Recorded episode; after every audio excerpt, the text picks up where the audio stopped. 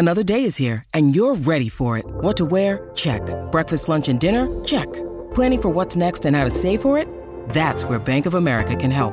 For your financial to-dos, Bank of America has experts ready to help get you closer to your goals. Get started at one of our local financial centers or 24-7 in our mobile banking app. Find a location near you at bankofamerica.com slash talk to us. What would you like the power to do?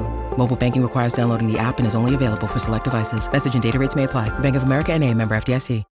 When you need mealtime inspiration, it's worth shopping Kroger, where you'll find over 30,000 mouthwatering choices that excite your inner foodie. And no matter what tasty choice you make, you'll enjoy our everyday low prices, plus extra ways to save, like digital coupons worth over $600 each week. You can also save up to $1 off per gallon at the pump with fuel points. More savings and more inspiring flavors make shopping Kroger worth it every time. Kroger, fresh for everyone. Fuel restrictions apply.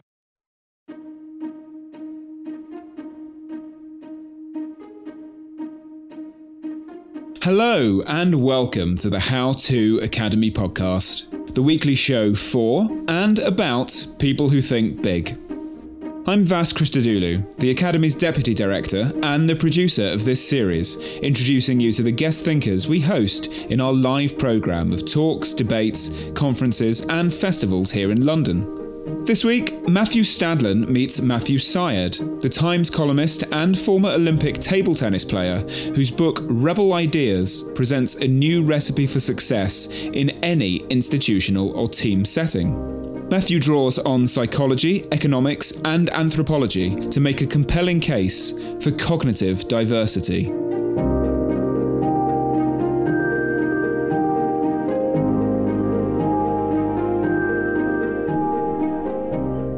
Matthew, in very simple terms, tell me about diverse thinking. Well, I think it's worth distinguishing briefly between two kinds of diversity. The one that we typically talk about, which is demographic, differences in gender, race, social class, and so on. In the book, I focus on diversity of thought, cognitive diversity. It's worth saying there's often an overlap between these two things, but I try and get away from the idea that diversity is a box ticking exercise because it's a lot more subtle a lot more powerful and a lot more potentially transformative than that. There was an overlap in the lack of diversity demographically within the CIA and the lack of cognitive diversity in the CIA that you argue in the book led in part, at least, to the chronic failures ahead of 9 11. I think it was a very significant factor, and you're absolutely right. When it comes to intelligence, spotting terrorist threats, cognitive diversity is shaped by demographic diversity. The problem at the CIA is they had very rigorous recruitment metrics, but they were looking at them individual by individual. They're all smart, all analytical. Each analyst would have been a massive asset in a more diverse team. But the problem is they weren't diverse. They were almost all white, male, West Coast, Protestant Americans. And it meant that the way that they perceived Osama bin Laden was vastly skewed. They couldn't see the threat. You know, bin Laden issued his fatwa in a cave deliberately because of the symbolism of a cave in Islamic culture. People at the CIA thought this was evidence of primitiveness. How could this person possibly outcommunicate the world's leading communications nation? And that continues all the way through to the 9 11 plot itself. And I genuinely feel, and I think I stack it up pretty uh, persuasively in the book, I hope so anyway, that the lack of diversity was the significant factor in not identifying the threat. Talk to me about hierarchies, dominance hierarchies, and the role that that played in a very famous, or should say, infamous attempt to summit Everest. Yes, so human beings have a very highly attuned status psychology. You can put five strangers together, and within seconds, hierarchy, social hierarchy is developing, and somebody outside the room looking at the five strangers talking through a window can accurately place people at the different rungs of the hierarchical ladder.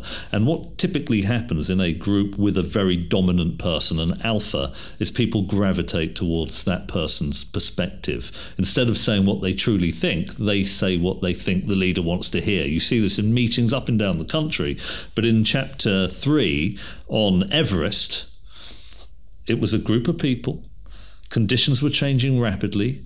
Different people had different perspectives and insights that were key to informing the strategy, but they weren't speaking up, which meant the leader was taking strategic decisions without the insights of the group, and it led inevitably to disaster. And in that case, the leader himself was not an egomaniac. He just wrongly thought, in your view, that the power hierarchy that he designed before the ascent was the best way to keep people alive. And in fact, it wasn't, in your view. Exactly that. So, what he said the day before, they said, Look, you can tell me what you think when we're down from the mountain, but on that mountainside, my word is law, and you obey mutely. You obey without question. Now, that's fine if the person leading the expedition knows everything there is to know. But if other people on the expedition have insights that are crucially important. And of course, on a mountainside, conditions are changing fast. People are seeing different things at different places. So that was a judgment that he made, I think, because he hadn't realized just how sensitive we are to that dynamic and it just meant that they weren't able to make the right decisions. This happens in aviation all the time. Big I mean, problem in the past in aviation. In aviation, in the 1970s, there was a series of disasters because there was poor crew interaction, precisely because the pilot was positioned as the dominant leader, the person with the right stuff, who was called Sir, almost always a male, and it meant the engineer and the first officer didn't alert the pilot to safety critical information because they were worried that in doing so, the implication would be that the pilot didn't already know that information, and that might be met with a punitive response. Can this mean that there's a particular problem in societies, perhaps like Japan's, where hierarchy plays such an important role? Yeah, I think it can do.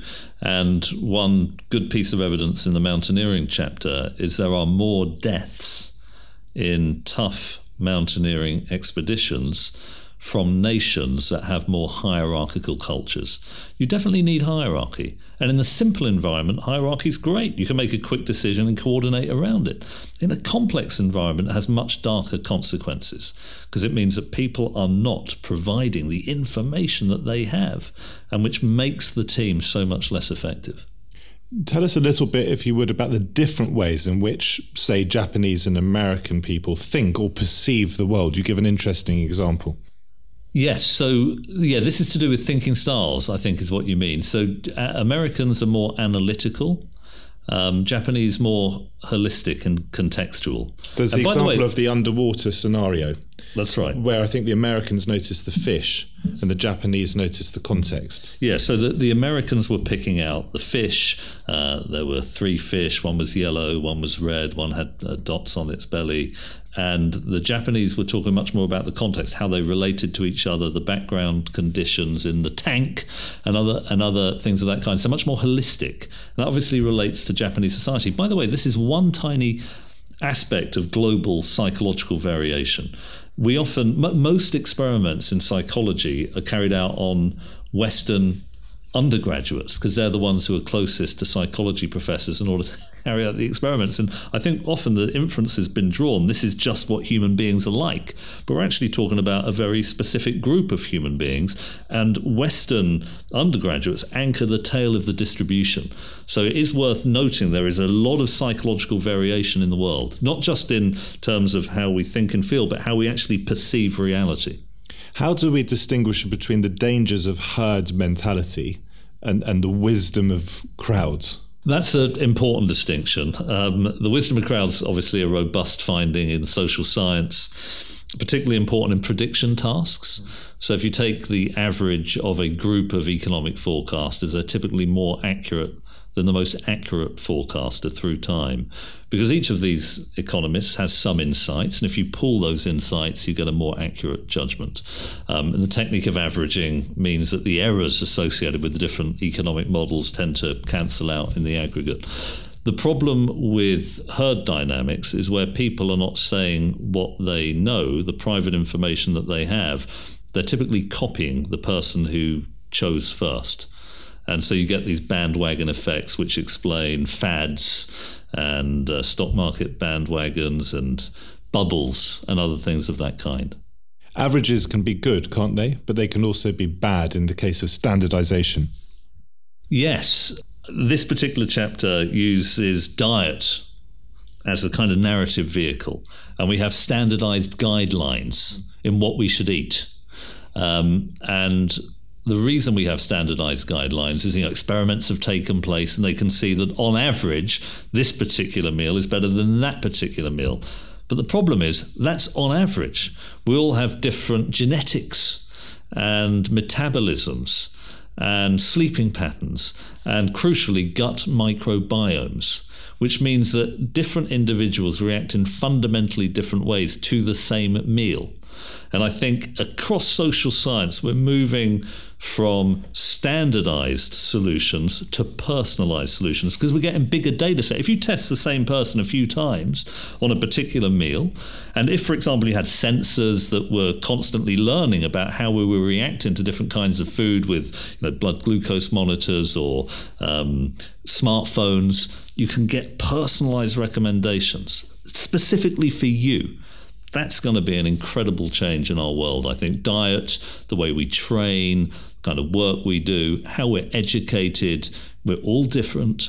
And often science, you know, even cutting edge science isn't taking sufficient account of those differences. You mentioned science and you've been to various, I think, diversity conferences, maybe diversity seminars, and you're not always happy with what you see. So you looked into, as part of the research for this book, the science of diversity.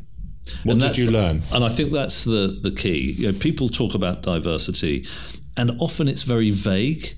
Diversity is going to improve your performance. That's not always true.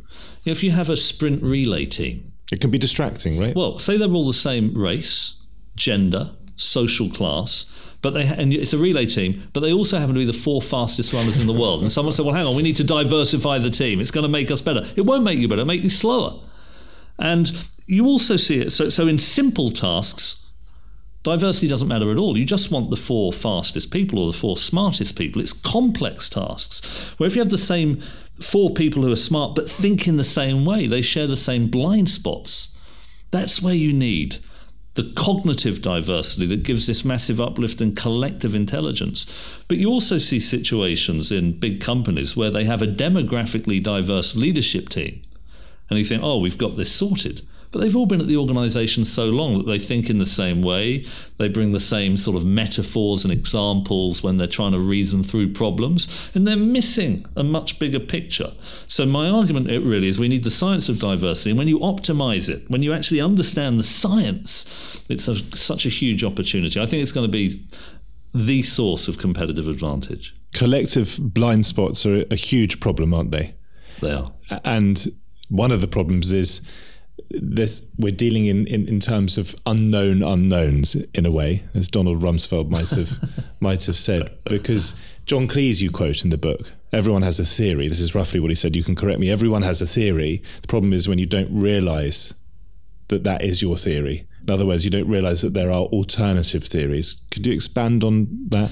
Yeah, it's a brilliant insight from from John Cleese, and you know one of the a best, brilliant man with whom uh, I, I, have had lunch and supper one no to way. one. I have, yeah. Well, look, we should talk about that because I he's one of my heroes. I'd say one of my two great heroes. You know, him and Paul McCartney for what it's worth. So John Cleese, and he tweeted me one. He'd read my first book, Bounce, mm. and I was doing a Radio Four documentary at the time about a science philosopher called Karl Popper. Yeah. And Cleese is a big fan of Popper. And I said, Would you be prepared to take part in the interview? And he said, Only if we can have dinner and I can quiz you on bounce, because he had some query, he had some disagreements with me on it. And I've got to tell you, three hours with him over dinner was just one of the best evenings of my life. He's such an interesting person. And that quote, he completely gets the idea that we bring a whole range of implicit assumptions to how we think about the world. We think we are utterly objective and that our prism really captures reality. But it's when we work with people who are different that we see our own blind spots and we can help other people to see theirs. And that's where you get this improvement. And by the way, The Life of Brian, um, one of his great satirical movies. I cried with laughter. It's brilliant. And, and I don't know if you've ever seen the debate that he had Michael Palin, him, Malcolm Muggeridge, and the Bishop of somewhere.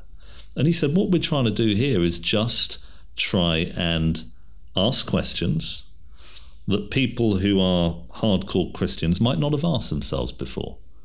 And it is a wonderful film in that respect. It was a very Popperian film. Without leaving collective blind spots entirely behind, let's go back to where we started with the CIA.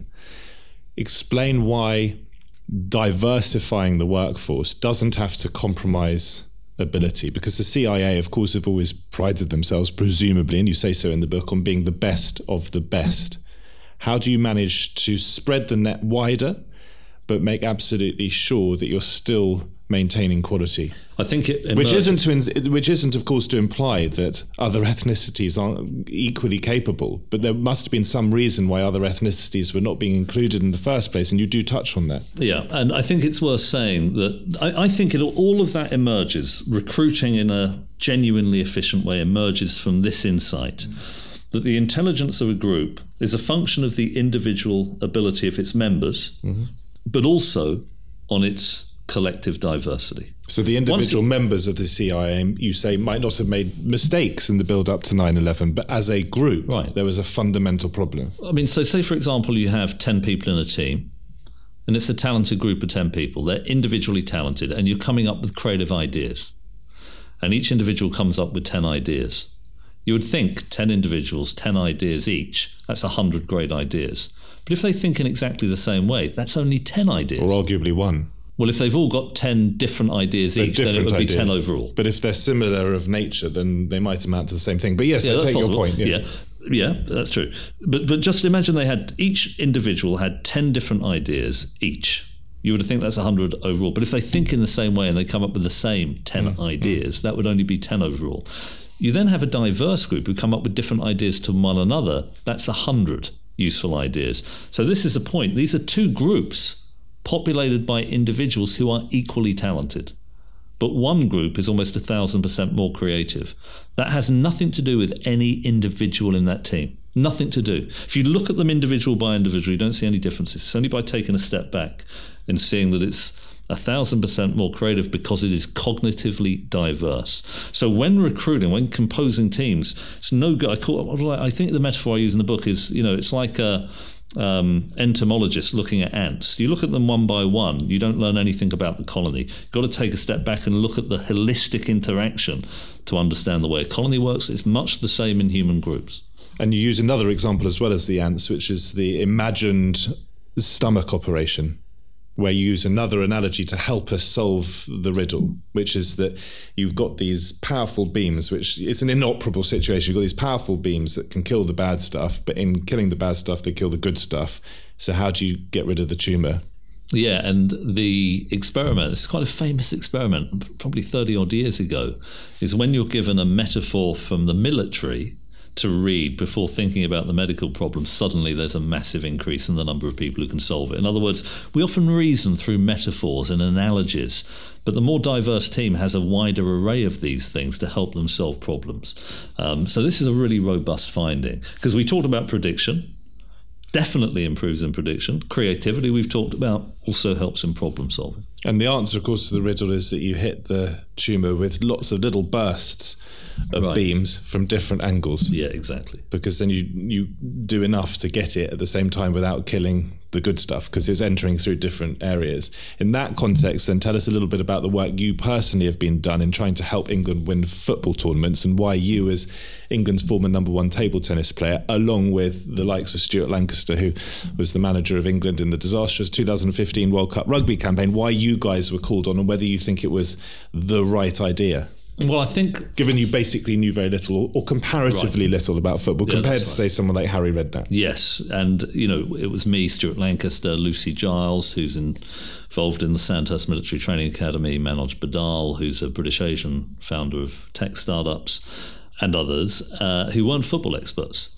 And Harry Redknapp knows a lot more about football than any of us, and so does Tony Pulis. But the problem is, you have uh, Southgate, Gareth Southgate surrounded by them, they know the same things.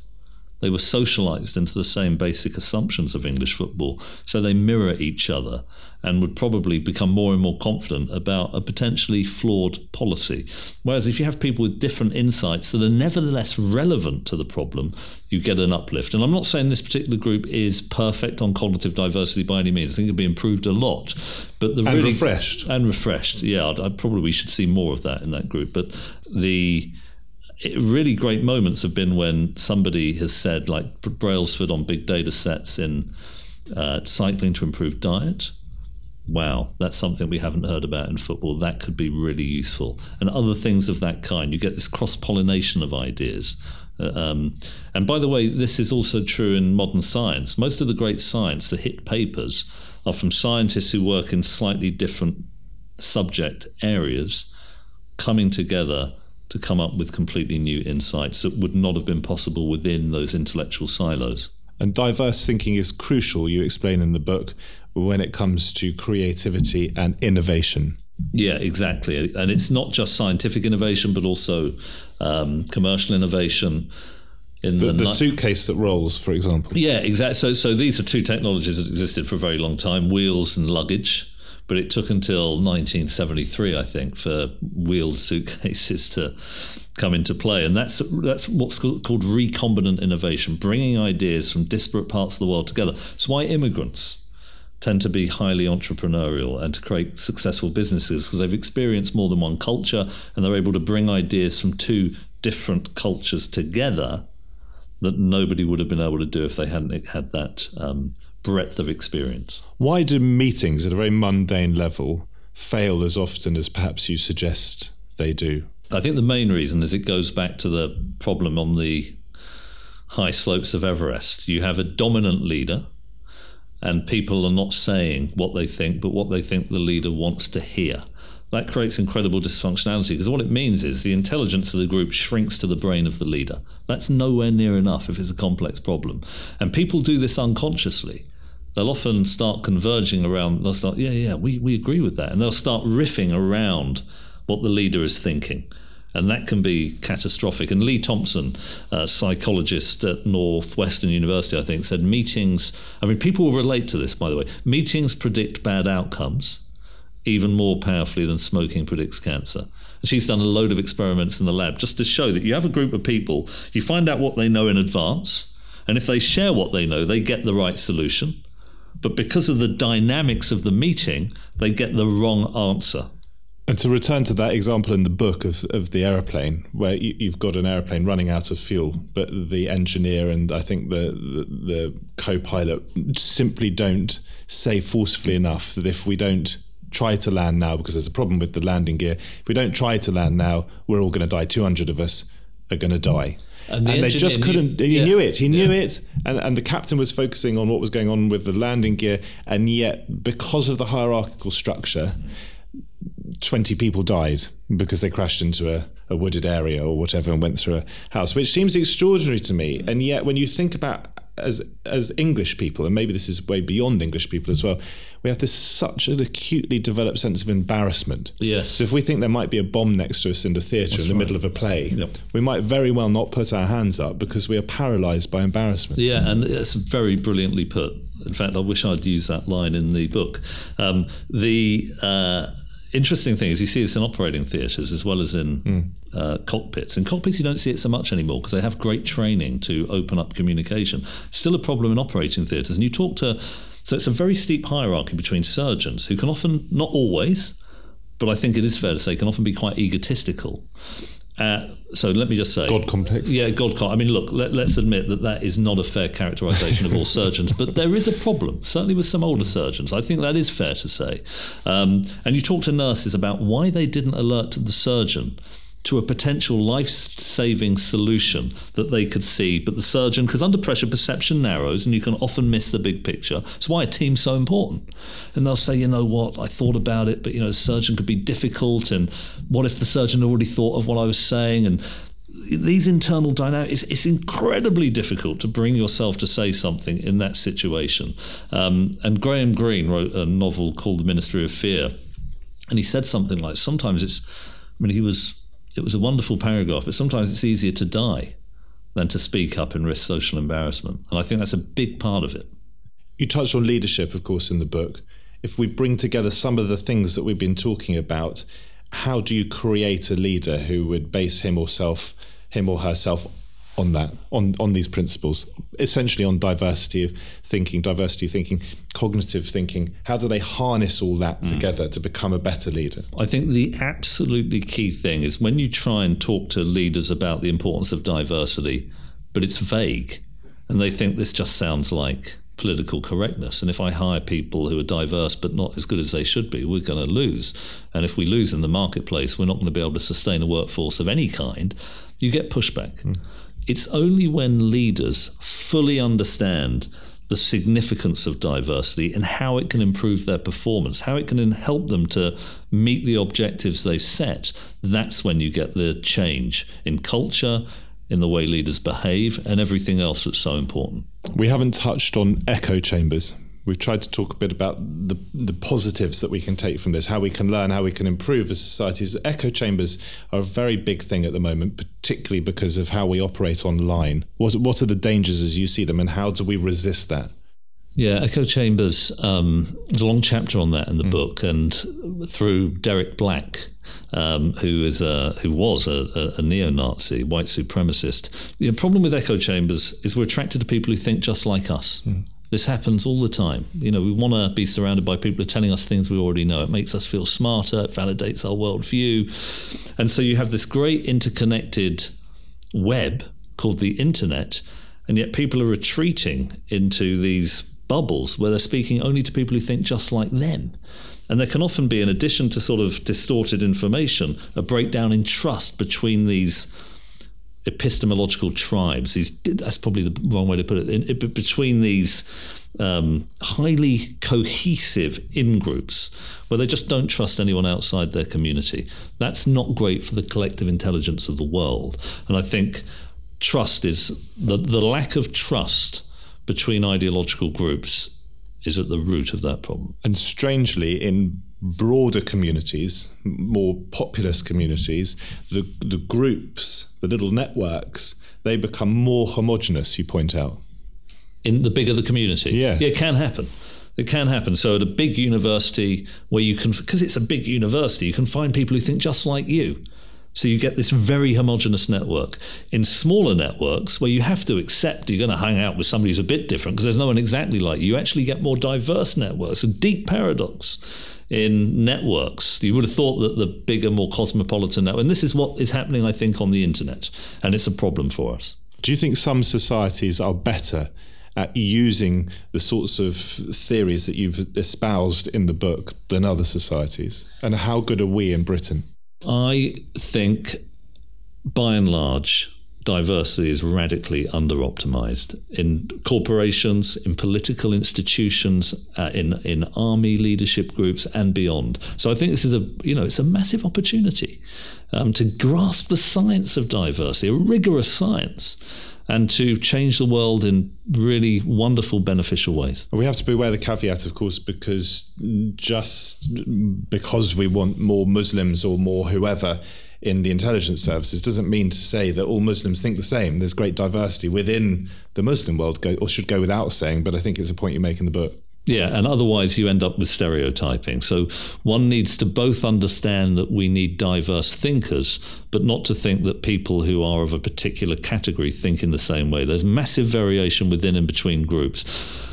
But I don't, you know, I wouldn't want these difficulties to, to hinder, you know, I think once you get it, and there are organisations that are beginning to get it, things can really flow from there. Cass Sunstein talks about group polarisation the way in which a group can condense what it thinks or bring together what it thinks in a more intensified way the more time it spends together. So you might have a bunch of Brexiteers who are soft Brexiteers to start with. They become entrenched Brexiteers. They become hard Brexiteers. We could say the same about Remainers, perhaps. Does that resonate with you? Oh, yeah. And uh, yes, well studied. Finally, or penultimately, what surprised you most or interested you most in writing the book? Did you learn stuff? Oh, yeah. That's the best thing about writing a book. That's why I want to write my next one. Um, you learn so much as you read great researchers.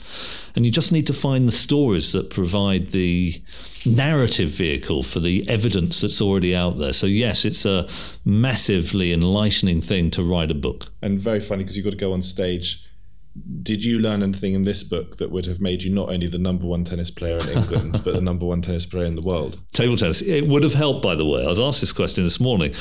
It's a, it'd be a long answer, but yes, we were way too insular in table tennis. And there were opportunities to take insights from other sports that would have been hugely beneficial to the way we trained and the way we recovered. And I wish I had understood the power of diversity as a sportsman. Matthew Syed, thank you very much. Thank you very much. This week's podcast starred Matthew Syed and was presented by Matthew Stadlen. It was produced by Dana Outcolt and me, Vas Christodoulou. The editor was John Doughty. If you like this week's programme, you can find more just like it on our website, howtoacademy.com, or wherever you get your podcasts. From Simon Sinek to Melinda Gates, Cass Sunstein to Rory Sutherland, you'll discover a treasure trove of new ideas for improving your life, business, and society as a whole. And of course, you can see our guests in person at the live events we host almost every night here in London. Next week, we're back with a general election special starring the Conservative Minister turned Independent MP, Rory Stewart. Thanks for listening.